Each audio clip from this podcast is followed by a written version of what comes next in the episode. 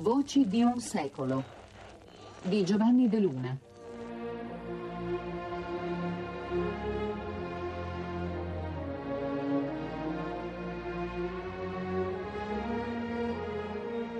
Il sogno di un impero.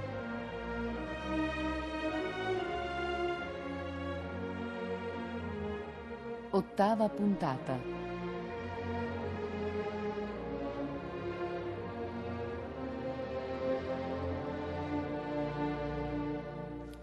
Nostro viaggio nella memoria e negli eventi della guerra d'Etiopia si avvia alla conclusione. Di quella guerra abbiamo attraversato i combattimenti, le rappresaglie, le imboscate e abbiamo ascoltato dalla voce dei nostri testimoni protagonisti quali e quanti fossero i dissidi che dilaniavano il campo italiano e quali rapporti che si instaurarono tra conquistatori e conquistati.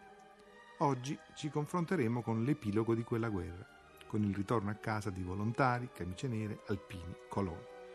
Un ritorno che cominciò ovviamente subito, al momento della cessazione delle ostilità.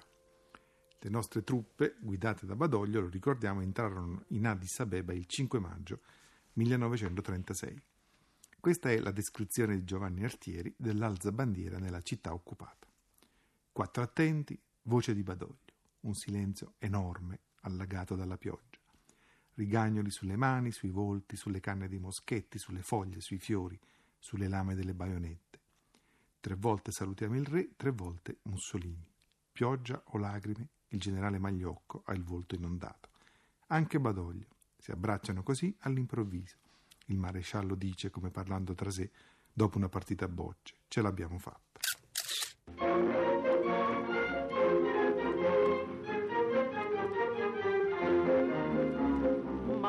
Ritorno ancora nella casetta sulla montagna che mi fu natale. Son pien di gloria amata mia vecchietta ho combattuto in Africa orientale. Asciuga il dolce pianto ripeti al mondo intero che il figlio tuo sincero ha vinto e canta ancora Italia va con la tua giovinezza per la maggior grandezza il duce sempre a vegliar sarà. Veglierà il re, gloriosa patria bella, ora sei la viva stella che luce al mondo ridonerà. Sì, dopo otto mesi la guerra era finita. Da parte italiana erano stati impiegati 500.000 uomini, era costata 43 miliardi di lire e 2.000 morti. Cominciarono i rientri, i viaggi di ritorno, il cui ricordo è ancora intriso di autogratificazione e appagamento. Qual è l'episodio più bello che si ricorda? Eh, quando siamo arrivati a Napoli, quando no, attraccato lì al porto di Napoli, eh, tutti noi della contentezza, caschi, gavette, tutti dentro il mare l'abbiamo buttati, non si vedeva più l'uomo tra casche e gavette era tutto pieno.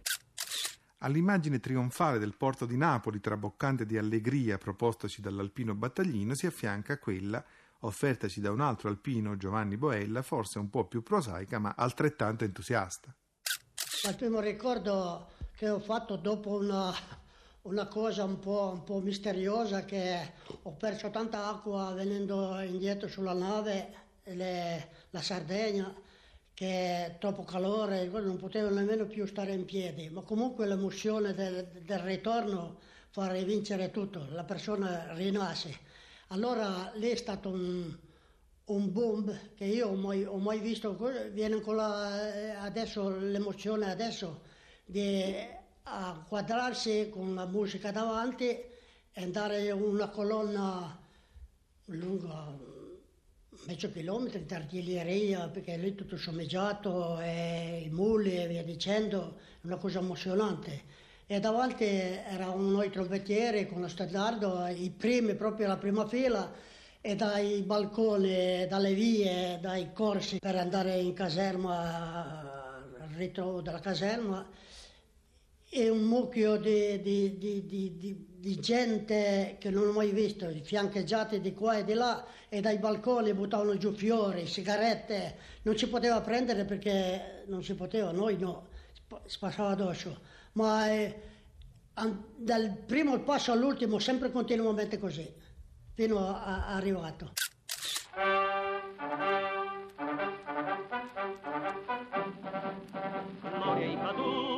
Caduti ed ai viventi all'oro, al duce gloria che l'impresa volle, perché l'Italia bella e saggia e forte, goder potesse l'ampio suo respiro, al duce gloria che di lei vuol fare, grande potente ed ammirato impero, grande potente ed ammirato impero. In un'altra puntata abbiamo visto come il volontario camicia nera Giovanni Granata ottenne al momento del congedo il sospirato posto statale impiegandosi nelle ferrovie. Più modestamente l'Alpino Boella fu costretto ad accontentarsi della tessera del Partito Nazionale Fascista. Finita la guerra, noi dell'esercito che siamo rientrati in Italia, il duce ha fatto un dono a tutti quelli che non avevano la tessera, regalo la tessera.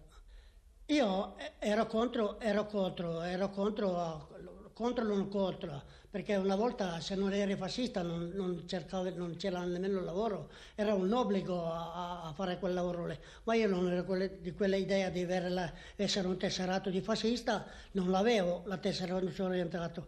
E allora ci ha fatto il dono, ce l'ha mandata a casa, mandata a casa non ho potuto rispettarla indietro, eh, l'ho tenuta.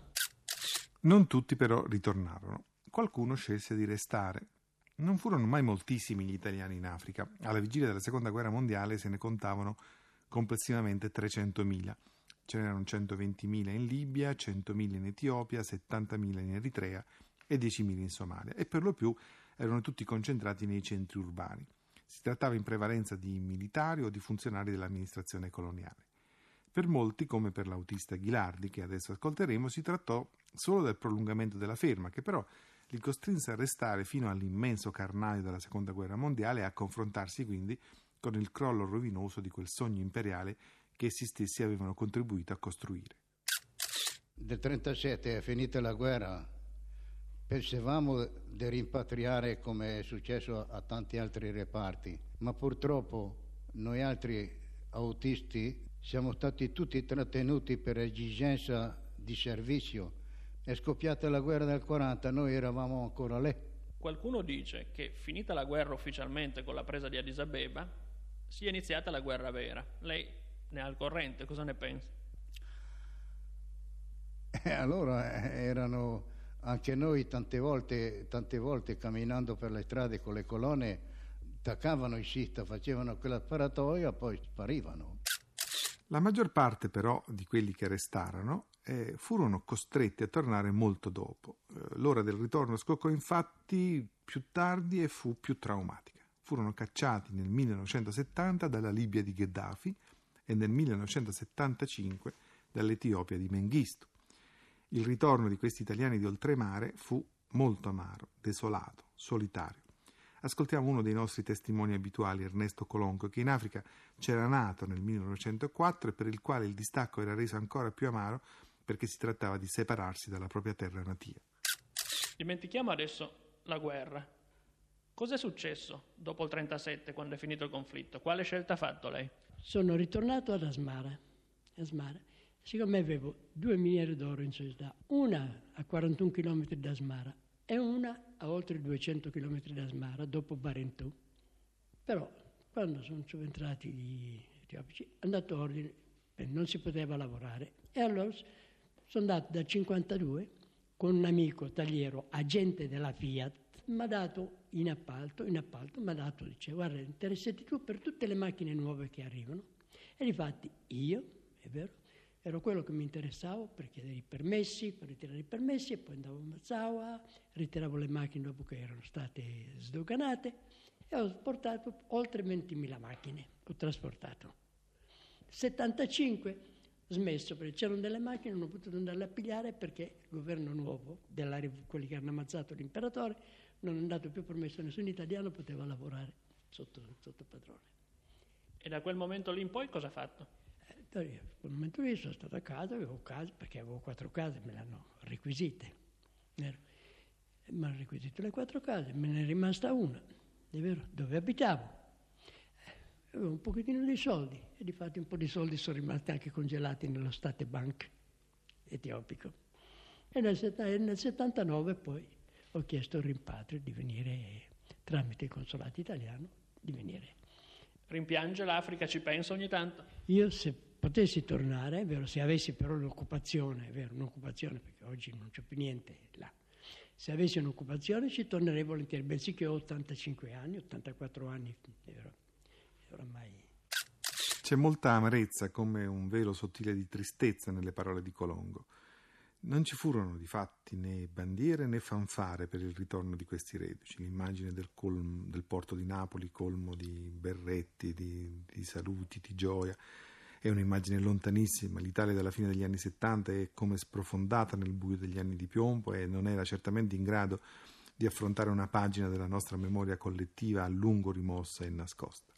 Stessa amarezza, stessa fortissima carica recriminatoria nei confronti di Mengistu e degli altri militari autori del colpo di Stato che spodestò Haile Selassie nel 1975, adesso nelle parole di un altro testimone, Carlo Ricci.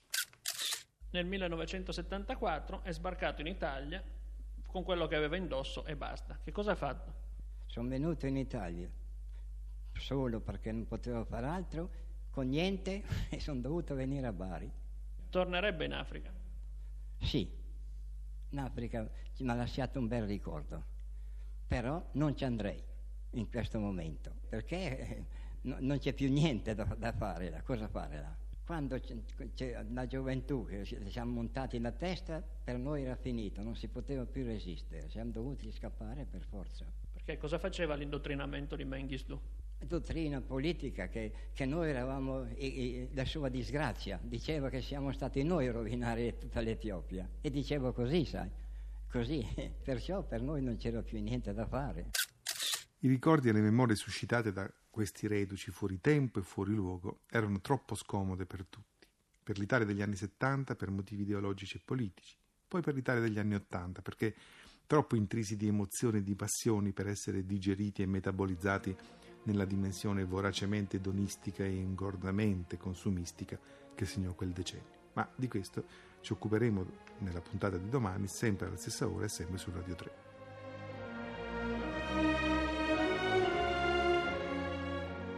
Il sogno di un impero è un programma di Giovanni De Luna per Voci di un secolo. Ottava puntata, regia di Enrico Lantelme.